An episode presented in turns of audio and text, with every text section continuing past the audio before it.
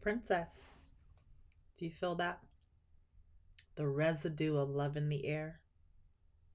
Yeah, I feel it too. The world has had its day of love, Valentine's Day, and there's this still lingering effect going on. But give it some time, and that effect goes away. Because love should not just be celebrated one day of the year. Jesus commands us to love one another, and that is a celebration that lasts every day of the year. There's no limits and boundaries to the love that God gives us. It's hard sometimes, though, because Jesus says to love one another, but he also tells us to love our enemies. And if you're anything like me, that's hard. I it's easy to love those that love you. It's easy to be in a relationship with those that are easy. But it's those difficult people. You know the ones, the ones at work that get on your last nerve. You know the ones who always are complaining about something, oh, who come and they just dump their garbage on you emotionally and then walk away feeling good while you're holding their baggage. Those are the harder people to love. Those are the ones that strain ourselves to, to love them. Jesus commands us to do so. And if he commands us to do so, that means he gives us the ability and the power to get it done. So I know, I know the world has has loved on one another for a day. And some of us didn't have anyone to bring us flowers or candy or stuffed animals and we may feel like we are not loved. And that's not the truth at all. Love, real love, is not determined by what somebody brings you in forms of flower, candies, and stuffed animals. Jesus says that real love is what a person is willing to sacrifice themselves for you. They're willing to be unselfish when it comes to you. They're willing to give of themselves wholeheartedly so that you can walk in love. That's that's real love. Real love has no conditions. Real love has no boundaries. It's not selfish. And you know, First Corinthians chapter 13 tells us all about love. It is indeed an action word. So when people say I love you, behind that love there should be some form of action. There sh- should be um, some form of affection, some form of giving of themselves, some form of sacrificing themselves, some form of just not saying it with words, but also also saying it in deeds, action. I love that James says that faith without works is dead. But that faith should be grounded in love, and love without action is dead, is useless. I can say, I love you, I love you, I love you. But if my actions contradict what I say, it's not real love. So I need to learn how to balance what real love is. And real love, Jesus tells us, is the willingness to give of ourselves. I'm going to read something from uh, John chapter 15. And Jesus is talking um, to his disciples. He really is talking about being um, the vine and that we are connected to the true vine, and this is our life source. But then he pauses there and he gives a command. And starting um, at verse 9, he switches the conversation a little bit. And he starts to give us this is why you are connected to the vine. This is why you are in the Father, just as Jesus is in the Father. He's telling them this is the reason why. Verse 9 I have loved you even as the Father has loved me. Remain in my love. When you obey my commandments, you remain in my love, just as I obey my Father's commandments and remain in his love. I have told you these things so that you will be filled with my joy. Yes, your joy will overflow. This is my commandment love each other in the same way I have loved you. There is no greater love than to lay down one's life for one's friends. You are my friends if you do what I command. I no longer call you slaves because a master doesn't confide in his slaves. Now you are my friends, since I have told you everything the Father told me. You didn't choose me, I chose you. I appointed you to go and produce lasting fruit so that the Father will give you whatever you ask for using my name. This is my command love each other. That's the command that we, the believers in Christ Jesus, we are commanded to love each other. He didn't just say love your neighbor that you like, love the one that is in your home. He just commanded love each other. So our Valentine's Day is not just a day. We should walk in the spirit of love continually and bearing good fruit. And when we are walking in step with the Holy Spirit, and when we are walking in the love of the Father, when we are giving and sacrificing as Jesus did, He also says that you can ask whatever you ask for will be given to you using my name. He says this twice in this section of the passage of John chapter 15. He says it earlier in this, uh, in a couple of verses before. If you ask anything in my name, the Father will give it unto you. It is not just this random blank check for you to go off and ask. He's saying, but if you are in step and in line and in tune and walking in this love, yes, you can ask. Why? Because our asking will be in line with what the Father wants. It would be in line with love and not just asking for my own random benefit. And yes, God gives us what we need. He provides for us. He is Jehovah Jireh, the God who provides for us. But it's just not about us. It's just not about what we desire and what we want. There are times in which God blesses us so that we can extend that blessing to someone else.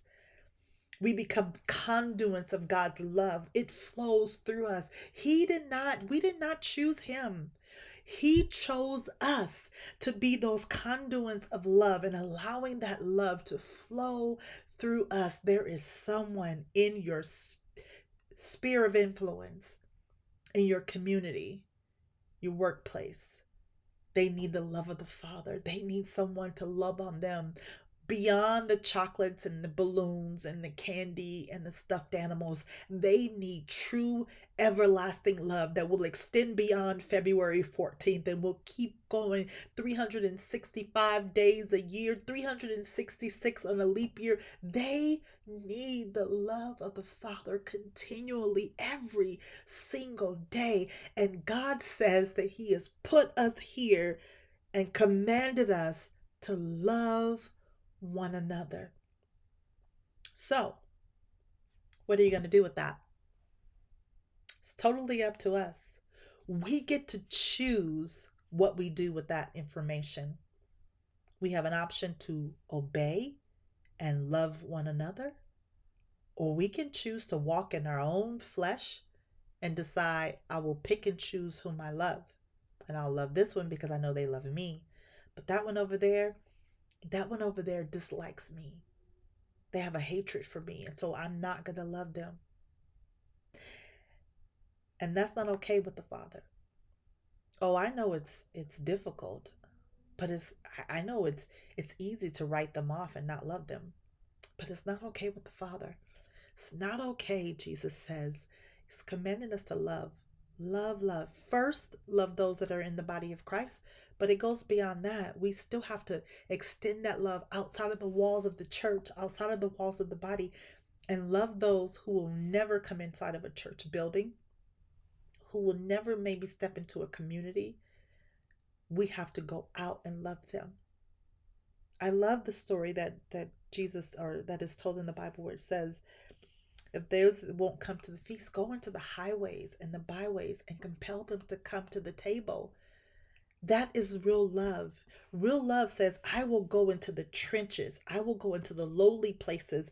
I will go into the place nobody else will go into, and I will love on people who the world says is unlovable. Now, that doesn't mean I'm going to put myself in harm's way if that's not what God told me to do, but it does mean I'm going to keep my heart open and vulnerable to love those who may or may not love me back.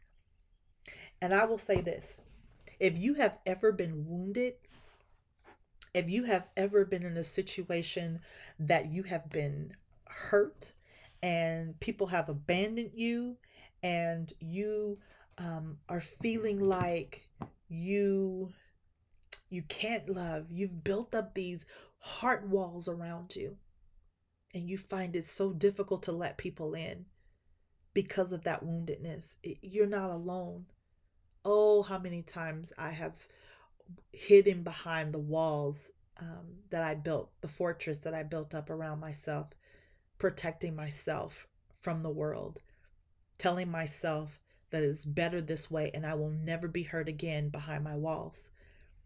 But I also was missing out on life. I was missing out on the love that someone else wanted to give me, but I wouldn't let them in. I wouldn't experience the love that they have for me because of some individual or circumstance or situation that had hurt me in the past. What I do know is that when I took all of that hurt, all of that pain, bitterness, resentment, pain, anguish, and I took that to God and I laid it before Him. And I had to say to Him, and be honest, I am angry, upset with you, God, because you allowed me to be hurt. You allowed me to feel this pain. You allowed the circumstance to happen. And therefore, I feel like I had to protect myself, and I built these emotional walls around me to do that. And it's a challenge to bring them down, God, but I'm, I'm presenting these walls to you, brick by brick, take them down. And God does. And it, it's uncomfortable, it's challenging. And we have to now put ourselves in a position to be uncomfortable being comfortable with being uncomfortable. We have to grow in that place of just allowing God to, to mold us. But one of the things we need to do is trust Him. Trust Him with our hearts again. Trust Him with that vulnerability again. And here's the deal God will use your situations and your past experiences to minister to someone else but He will mend your broken heart and He will allow you to love again and to experience the love that another human has to give to you. But I will guarantee you this you are most likely to be in a situation in which you are hurt again. That is the just the the happenings, the consequences of vulnerability and this broken world that we live in that doesn't mean that we stop being vulnerable. And I mean vulnerable to God, not to man. I mean open and exposed and say, God, like, here is my heart, and I'm going to love big the way you commanded me to. And though I have experiences, they're not going to become baggage in which I hide behind this brick that I've built up for myself. So it's going out and choosing to be vulnerable, to be open, to loving people, and in return, expecting nothing back. They may not have love to give you. They may not even know. They may be behind their own heart walls and, and finding it difficult to accept the love that you are extending them, but it doesn't make a difference you are still commanded to love each other, regardless of the person, whether or not they're in a place to receive it. We must love one another starting in the home and then extending abroad, we are commanded to love. And the love that we are given is not that the world gives, it is not some temporary, um, fly by night, one day of the year type of love. This love is unconditional.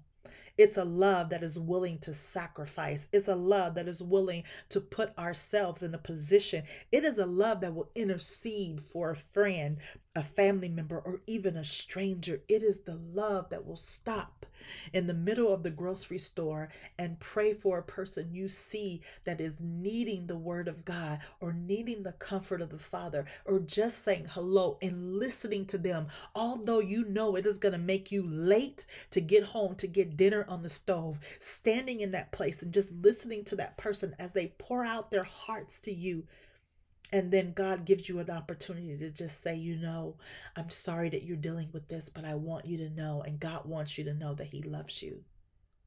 And yeah, my roast may not get on in time. My vegetables or my ice cream may thaw out before I can get it home. But that person will know that they're loved. Why? Not because I said it, because I took the time. That was the action.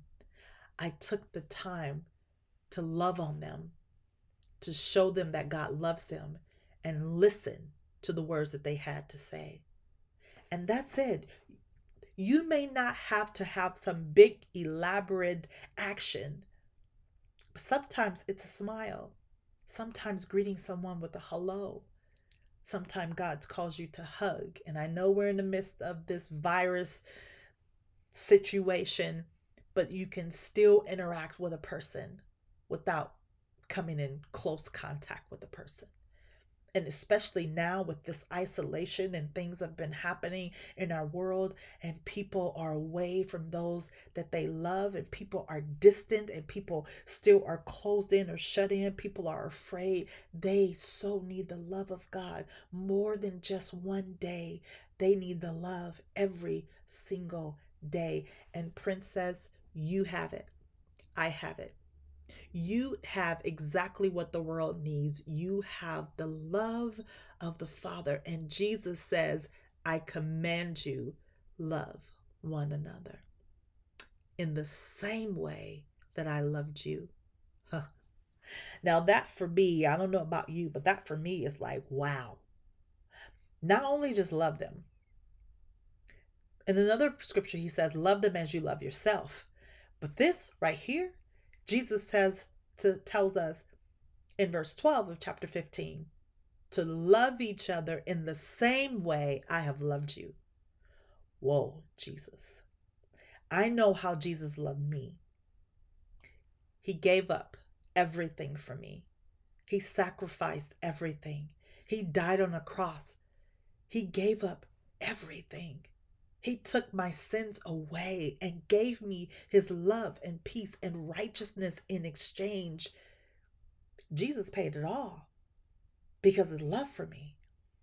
The Father says that he has given up his son because he loved the world this is this love that is so deep and unconditional that it's hard for our human minds to sometimes comprehend. And here Jesus is telling us and commanding us love one another the way I loved you. Wow, Jesus. If I compare that and measure my love to the standard in which Jesus says I must love, I need to go back to the drawing board. I don't know about you, but I've fallen short. I've been have loving people. I love people to some degree. But am I willing to love them like Jesus loved me? Not all of them, if I'm honest. There are just some people that I'm like, to heck with them. I don't I don't want to love them. I don't even want to talk to them.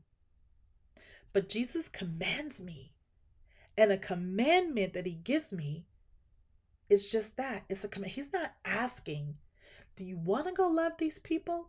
No, he's commanding. As a matter of fact, he says, this is so important that you can wrap up all the laws that are written in the Old Testament.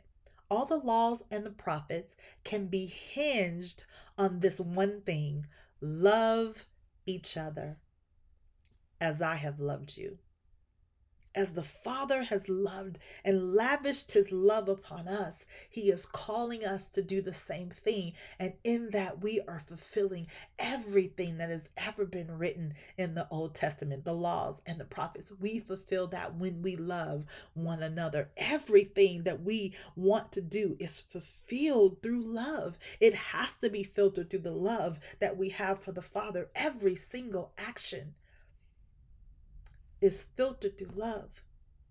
When God speaks to us, allows situations to happen to us, even those things that come in our lives that we feel are negative, every situation, though it's difficult and hard, understand this. Not that God gave it to you, but it was filtered through his hands of love. He will not stop loving you. And we may be in difficult situations sometimes. But just as Job, we know it was the enemy that afflicted his body and taken away his children and his wealth and livestock. But God still loved him. And the enemy had to keep asking. It was still filtered through the hands of and love of God. And I know the pain that we have felt in some situations. It's like, God, how does a loving God allow me to experience things like this? We are living in a broken and fallen world, and things happen, and they're unfortunate, but they're still filtered through the love of God. He still loves us and He holds on to us in those very painful, difficult, dark situations. He never leaves us, He never forsakes us. He is still there with us. And in some way, somehow, He's going to use that situation and circumstance for your good. I have this saying that I love God wastes nothing, He doesn't waste a thing in our life. He uses every situation if we allow Him for His glory. He will use that to minister to someone else and to love on someone else, that they were drawing closer to Him. He wastes nothing. Nothing. And so I have experienced so much pain in my life, so much suffering in my life, but I yielded to God. In all transparency, this is hard for me sometimes. But this one thing I know is that God has commanded me to love. And then He's given me His Spirit. And Galatians 5 tells me that the fruit of the Spirit is first one, love. The fruit of the Spirit is love. So when I operate or I allow the Holy Spirit to minister through me, love is the fruit that will be produced. So it's not like I really have to do a whole lot. It's just yielding to the Holy Spirit. It's every day making a decision that I'm going to walk with the Spirit of God. And when I do so, the fruit of love is produced in me. That's it. It is quite simple when you pull it, pull it all back to the basics. Love and love unconditionally. And here is the Spirit of God to help you do so. I love that. I love that the Father has given me the ability through His Spirit to do what He's commanded me to do. He's never going to ask you to do something that He's not giving you the ability to do. And so when Jesus commands us in chapter 15, verse 17 of John, He says, This is my command, love each other. Then He also gave us the ability to do so. So it's not out of my strength or out of my power, it's simply relying on the Holy Spirit. So the next time you find yourself in a very difficult position with someone who's so difficult to love, think about the love that God gave you when you were difficult to love. And yet and still he loved on you. Turn around and extend that to someone else.